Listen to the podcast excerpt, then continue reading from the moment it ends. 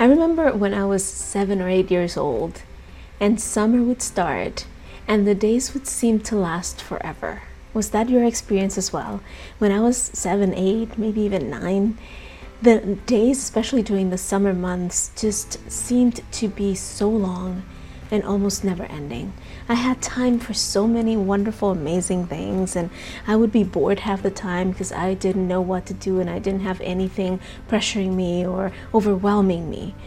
Then, as I finished college and started the quote unquote adult life, it seemed like the days shortened more and more and more each year. And actually, my mom warned me when I was little. She was like, wait until you turn 20 and life is just going to start flying by. Now, is it really because we get older that things shift, or is there something else? If you, like many people around me, and like I used to, if you struggle with time and you feel like your days fly by you never really have enough time for anything that you want to do. If you have a list of things that you want to accomplish that is a mile long and every night you go to bed feeling like you only accomplished maybe a quarter of that list, then this episode of Sincerely Speaking is especially dedicated to you. We are going to talk about the problem with time, where it comes from, and what we can do to feel differently about it starting today.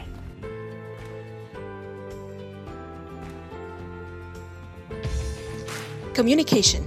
Its effective use is the key to success in business, relationships, and life. Yet, we're never taught to use communication in a way that is effective, productive, and positive. The result? Interactions that lead to overwhelm, stress, discontent, lack of motivation, poor relationships, and the feeling of not being fully heard.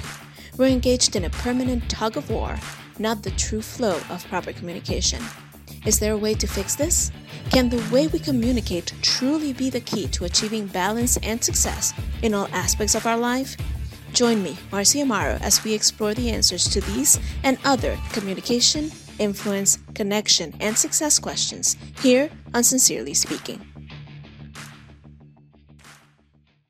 So, one of my amazing mentors, a lady that I hold in very high regard and that I respect very much. Her name is Shanda Sumpter. She always says that the problem or the idea of not having enough time is really an issue of a lack of intimacy. Now, keep in mind, this is a woman who has several businesses, is married, has a young child, does all these things. She does more than most people. And she's telling me, or telling her entire audience, right? That it's not really that you don't have enough time, it's that you lack intimacy, that your issue is not with time itself, but with intimacy. The first time I heard that, it felt like when you hear something very profound and you're like, ooh, that's deep, but you have no clue what it means. Have you ever had that experience, or is it just me? So when you hear something that you know holds value, and deep down in your, be- in your being, you know there's truth in it and there's something profound to be learned in it. But you're not quite at the space where you can process it properly and understand the full effect of what it means, right? So the first time I heard it, I was like, ooh, no time is really a lack of intimacy. Now, my first thought was, of course, she doesn't mean physical intimacy, and she didn't, and she doesn't. Intimacy, the, the um, shortest, sharpest definition or explanation of intimacy is into me you see. Is when you open yourself up to be fully seen by others and when you're looking to fully see others, right? So it's that deep connection between you and the people around you so that they know that what they're seeing is what they're getting and so that you know how to connect with them so you know them at a deeper level as, as well right? So it's that level of intimacy. It's not sexual. It's not necessarily just with your spouse or your partner. It's uh type of relationship that is deeply ingrained in being fully open and being seen and allowing yourself to uh, be seen and see others, right? So it's that idea of seeing each other and seeing one another. And that was my first thought was, well, she can't really mean that time is equated to what we normally call intimacy, which is the romantic, sexual relationship with your spouse or partner. And I started thinking about, well, what could she really mean by intimacy? And again, it's this idea of being fully connected. And then I started thinking about, okay, how can intimacy or lack thereof affect how we perceive time and how we see time. And the more I thought about it and the more I worked on my own leadership and on how do I show up in the world, what are the things that are holding me back, and why is it that very often I feel like there isn't enough time, there aren't enough hours in the day when other people do, other people who have more going on get more stuff done and they don't struggle with time as much as I do. So, where can the connection be? And I started breaking it down and I started trying to really understand what Shanda meant when she said that lack of time is really a lack of intimacy, and how can developing this other type of intimacy actually help with my perception of time? How can I move forward in this understanding that everybody has 24 hours? people who have several businesses, families, marriages, um, lives, hobbies, and do all these things get to do what they get to do. I mean, if you go and research, Shanda, she takes off five and a half months a year. And working a little over half a year, she makes millions of dollars in a year. So, how? How is that even possible? And I started thinking deeply and honestly about what the true problem is when we say we don't have enough time. And I I'm going to propose to you, right? And bear with me because at first this is going to seem like, wait a minute, you told me you were going to solve the problem, the time problem, but you're talking to me about intimacy. But I will bring it all together at the end, I promise. But there are three basic elements in which not having the level of intimacy that you could have with yourself and with the people around you will create this sensation or this feeling of lack of in, of lack of time of like you don't have enough time to get things done. And the first thing is if you don't allow yourself to be truly seen for who you are, then you fall into one of two areas that will deplete your energy and your focus and will make it seem like you don't have enough time to get things done. And those two mindsets or those two ways in which you present yourself are either as a superhuman or as a martyr right? So if you're not allowing yourself to be fully seen, if you're not at an intimacy level where you are letting yourself be seen for who you truly are, where you're not really expressing and bringing forth out into the open what is happening inside of you, then you will fall into one of these two camps. If you fall into the superhuman camp, then you have this complex of only I can get things done. You present yourself as all powerful. You present yourself like move out of my way because I've got this. And what that does is it gives them it sends the message to the people around you that you don't need them you don't need their help that you can handle it all that there's nothing that you can't manage and honestly the people around you are probably looking at you at, at you like how how do they do it? How do they juggle all these things? How do they get all these things done?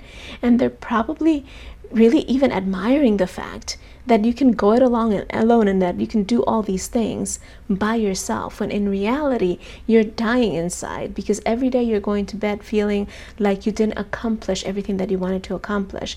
You were probably running around putting out fires all day solving urgent things instead of really paying attention to the important things in your life because you give off this air and this impression that you can handle it all, that you can manage it all. So the people around you step back and just let you deal, right?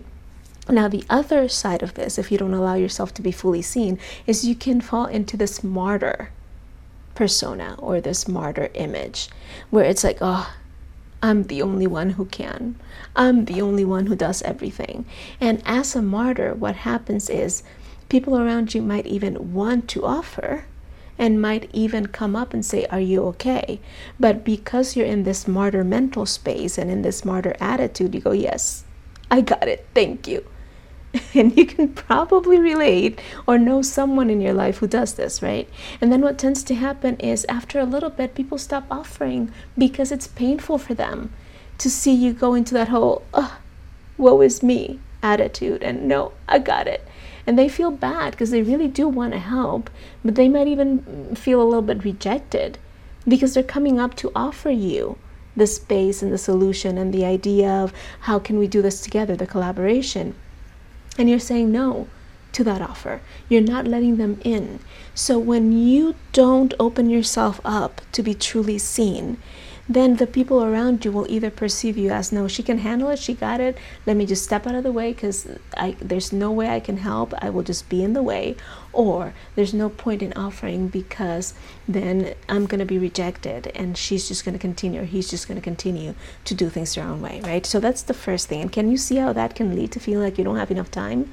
Because then you end up shouldering everything that needs to be done, not just what was in your original to do list, but all the little urgent things that come up during the day, all the little fires that need to be put out, everything else that needs to be taken care of along the way. People are going to assume that you're in the position to take care of them because that's what you always do right? The second way in which lack of time relates to lack of intimacy is in what we normally call trust issues, right? If you are not open enough to be seen by others, and or you are not putting yourself in a space where you are trying to fully see and understand others, then you fall into this lack of trust where you either feel like you can't trust anybody to do the things that need to be done or at the other extreme, you take advantage of the people around you, and so they stop trusting you to be fair in sharing your responsibilities with them. So you're either not trusting others or others don't feel like they can trust you because you are not open enough for them to see where the real need is and they are not seeing in return from you this respect and this understanding of what their needs are. And that falls into the trust category. And then finally, and I think probably most importantly, the intimacy time connection relates to your commitments and my commitments, right? So when we are not fully committed, when we have a problem with understanding what commitment really is and following through with our commitments, then one of two things happen. And actually, we have we can have both happen. I know I used to have both happen. The first one is your focus is split in a million different directions because you are not committed to anything, so you're trying everything. So when I started my business, I would take this one course consume the content, but before I applied or did anything, I'd be like, okay, what's next? And I would get into this whole notion of, no, wait, uh, this is probably not going to work. I'm still confused. I still don't know what to do. So let me go find another course. Or in the middle of starting one course or one training, I would hear about another course or another training and be like, oh, wait, that, that is what I really need. And I would jump around from one thing to the other. Um, Dean Graziosi calls that being a dabbler and so does Tony Robbins. But that's what I was. So, because I wasn't committing to anything, I wasn't following through with anything, I was distracted by everything. So, that lack of commitment led to a lack of focus, which made me feel pulled in a million different directions and didn't allow me to really make any headway, to really make any progress forward. The other thing that happens when the commitment is not there is that because you don't finish what you start, you are sending yourself and your brain this message that you don't have what it takes to handle whatever it is that you're trying to accomplish. So, going back to the building my business example at the beginning stages, I would get a course or a training, even a certification, for example. I would do the coursework I would even get the testing or whatever I needed to get certified. But then when it came time to put it to action, to implement, I would allow myself to get confused or to get distracted by something else. So I would not follow through in the implementation of what I had just learned. I would not take put action behind the knowledge or the understanding or the information.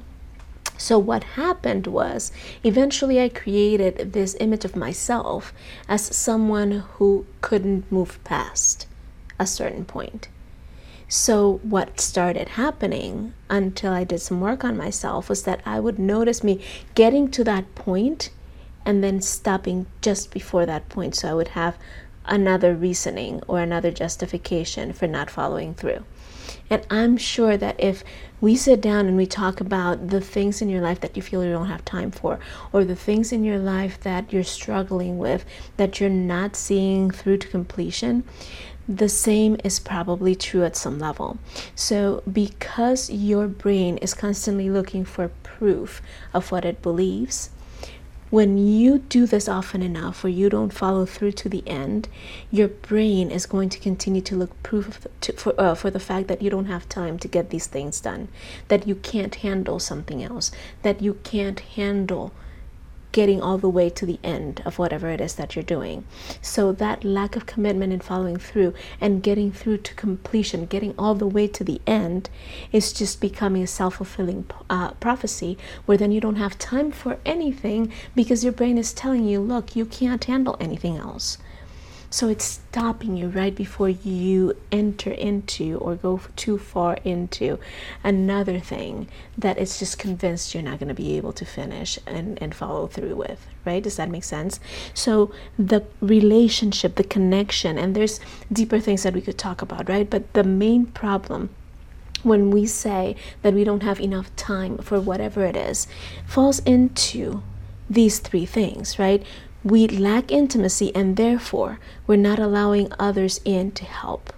And therefore we don't trust enough or we don't um, inspire trust in others enough for delegation and collaboration and back and forth and or we lack the commitment to follow through to get through to the end. We have um, focus that is split in a million different directions. We keep giving our brains proof that we can't handle whatever it is that we want to do and therefore we stop short and that's why we feel like we don't have the time because our brain is constantly trying to prove itself, right? And it's telling us, look, you can't handle it.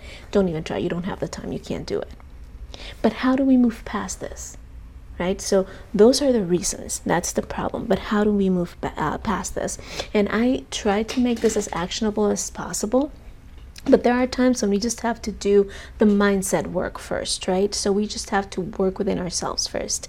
And this is one of those instances in which most of what I'm going to say right now is the solution is inner work. Is sitting down, being honest with yourself, becoming aware of where your um, where your block is, where your fence is built and start doing the work inside of yourself to bring down that fortress or break down that fence, right? So the very first thing is set really, really clear priorities, especially at the beginning stages of trying to manage and prioritize your time. Make sure that you are so incredibly firm in what is truly important and prioritized for you right now at this time in this stage right? If it's not a heck yes it should be an absolutely no right? So don't be afraid of saying no. Don't worry about who might get hurt or who might not understand.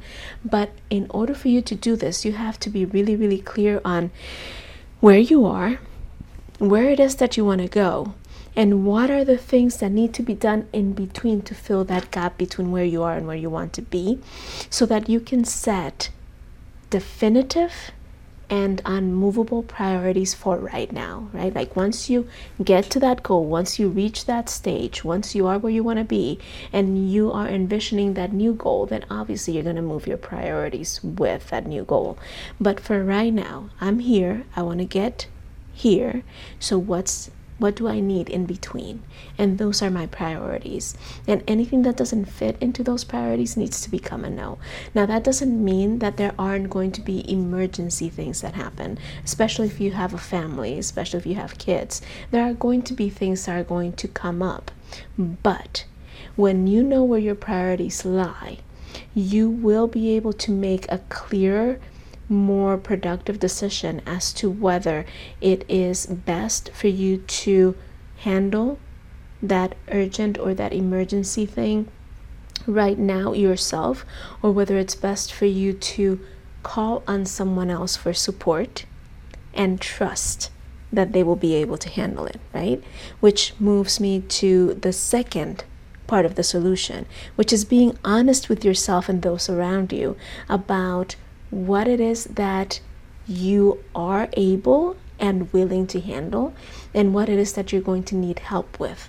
Learn to ask for help, but in a way that is considerate to the others as well, right? So don't suddenly become someone who's like, okay, my priority is my business. So anything that doesn't have to do with business, I'm just going to delegate to my spouse and they can handle the whole thing. Or I am going to have my older kid take care of everything. And because then you fall into, um, a space where they won't trust you because they feel taken advantage of, right? So your priorities should include everything that is important to you and everything that you want to take with you to that next goal, right? So, what's the point of having a successful, profitable, amazing business if your family is going to feel abandoned and like you drop them and like there's no time for them?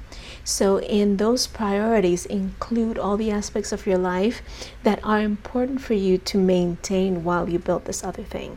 And I hope that makes sense, right? But be honest with yourself as to what things are okay to let go of and have a conversation with the important people around you about what you need to do. Like, for example, right as I am recording this podcast, one of my daughters is taking care of dinner.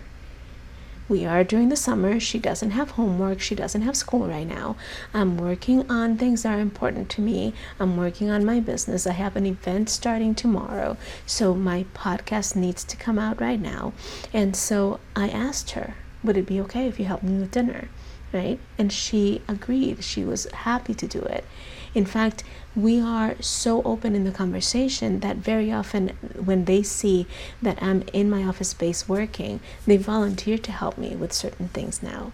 But a couple years ago, or a few years ago when I started my business, I wouldn't have even dared to ask my husband or my kids or anybody else for help because I was the superwoman. I needed to do it all. That's what moms are, or that's what I thought. But as you are honest with yourself and with the people around you, they start seeing the value of helping you because you are uh, easier to get along with. You are not as stressed, you're not as overwhelmed. Things get done. You have extra time to be with them, and they support you because they see that it makes you a better person and it makes you happy.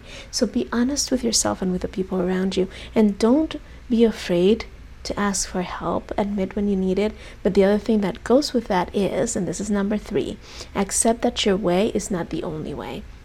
Because, see, that's the other thing. My husband used to offer help when I started my business. I'd be like, no, no, no, I can handle it. But the reason I rejected his help was because he didn't do it the same way I did it. And I wanted things done my way. Does that sound familiar to anybody? So he would gladly help but if it wasn't done exactly the way I wanted it done, then I would go and do it again, or I would grumble the whole time, or I would become miserable until I started to realize look, he's helping me. It's getting done. It might not be done exactly the way I would do it, but that doesn't mean it's wrong. It's done. And sometimes done has to be good enough, right?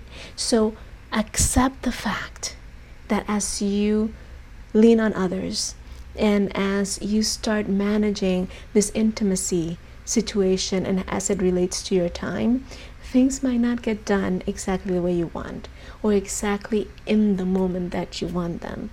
But relinquish a little bit of that control, get into the intimacy space of trusting and allowing them to trust you, and give them the space to show you that it can still get done. And then finally, and this is probably the most important one, get in the habit of following through and finishing what you start. And I will make a small segue here and just mention this. Um, in the late 90s or around there, this whole idea of multitasking became the in thing, right? It was in vogue and everybody was talking about how you can multitask and how you can um, increase your effectivity if you multitask. Well, with time and with more studies, they have realized that there's no such thing as multitasking. Your brain switches quickly from one thing to the other, but it can really only focus on one thing. So, the reality of it is, and there are a million studies that you can look up about this, is that when you focus on one thing, and you finish it, you take it on all the way through to completion, your brain then not just activates the focus on it so that it can get done faster and better, But then it releases stress because it's done.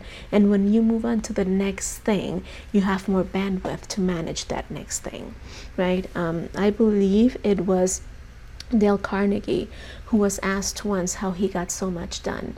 And he showed them a very high tech piece of technology that he used, which was a blank piece of paper that he would fold into three sections. On the top section, he would write the top three things that he needed to do that next day, like he would do it the night before, right? And then as he went through the day, he would start on number one. Once he was done with number one, he would cross it out and do number two. Work on number two until it was done, and then work on number three. If for whatever reason he didn't get to one of those, like if he didn't get to number three, for instance, then he would open the piece of paper and on the inside write number three as number one, add the other two priorities that he had, and repeat the process the next day. If he finished all three and his day wasn't over, then he had two choices. He could either call it a day or start on his next three things on the inside of the paper. Does that make sense? But it was always set three priorities, put them in the order of the biggest bang for their buck, right? What is the mm, the one thing that is going to yield the highest value or that is going to move me uh, closer to my goal? What is the second thing? What is the third thing? Look at number one, do that one. Don't do anything else until that one is done. Cross it off, move on to number two right? And if we can get into a habit that is similar to that, it doesn't have to be quite as narrow as that, right? Our worlds are very busy, there's a lot of things going on. We all understand this. But if we get in the habit of, I started this, I am not going to drop it or let it go until it is done, then not only does that change the narrative in our brain that we can't handle something into one that says you can handle anything. But you will also minimize and reduce stress because you are completing things. You don't have a million incomplete things hanging in the back of your mind, weighing you down, right? So it's that simple. And I know it might sound simplistic, but trust me, if you start today becoming more aware of where you're allowing your attention to be split, where you are not allowing yourself to be fully seen and fully open with the people around you, or where you might be able to invite more collaboration and more understanding, then as you build that intimacy piece, as you build that connection and that openness with the people around you, you will see how that trickles down and has this snowball effect into how much you can maximize your time and how much you can actually get done as you move forward. I want to sincerely thank you for spending this time with me today. I know you have a million things you could be doing, so I appreciate you tuning in. If you have found value in this conversation, please share it with others. And as a thank you, I'd like to invite you to download a free copy of my Tough Talks checklist, which will walk you through how to transform even the most difficult conversations into tools for connection, respect, and collaboration. Simply visit marciamaro.com for details. Until next time, I'm Marcia Amaro, and this has been Sincerely Speaking.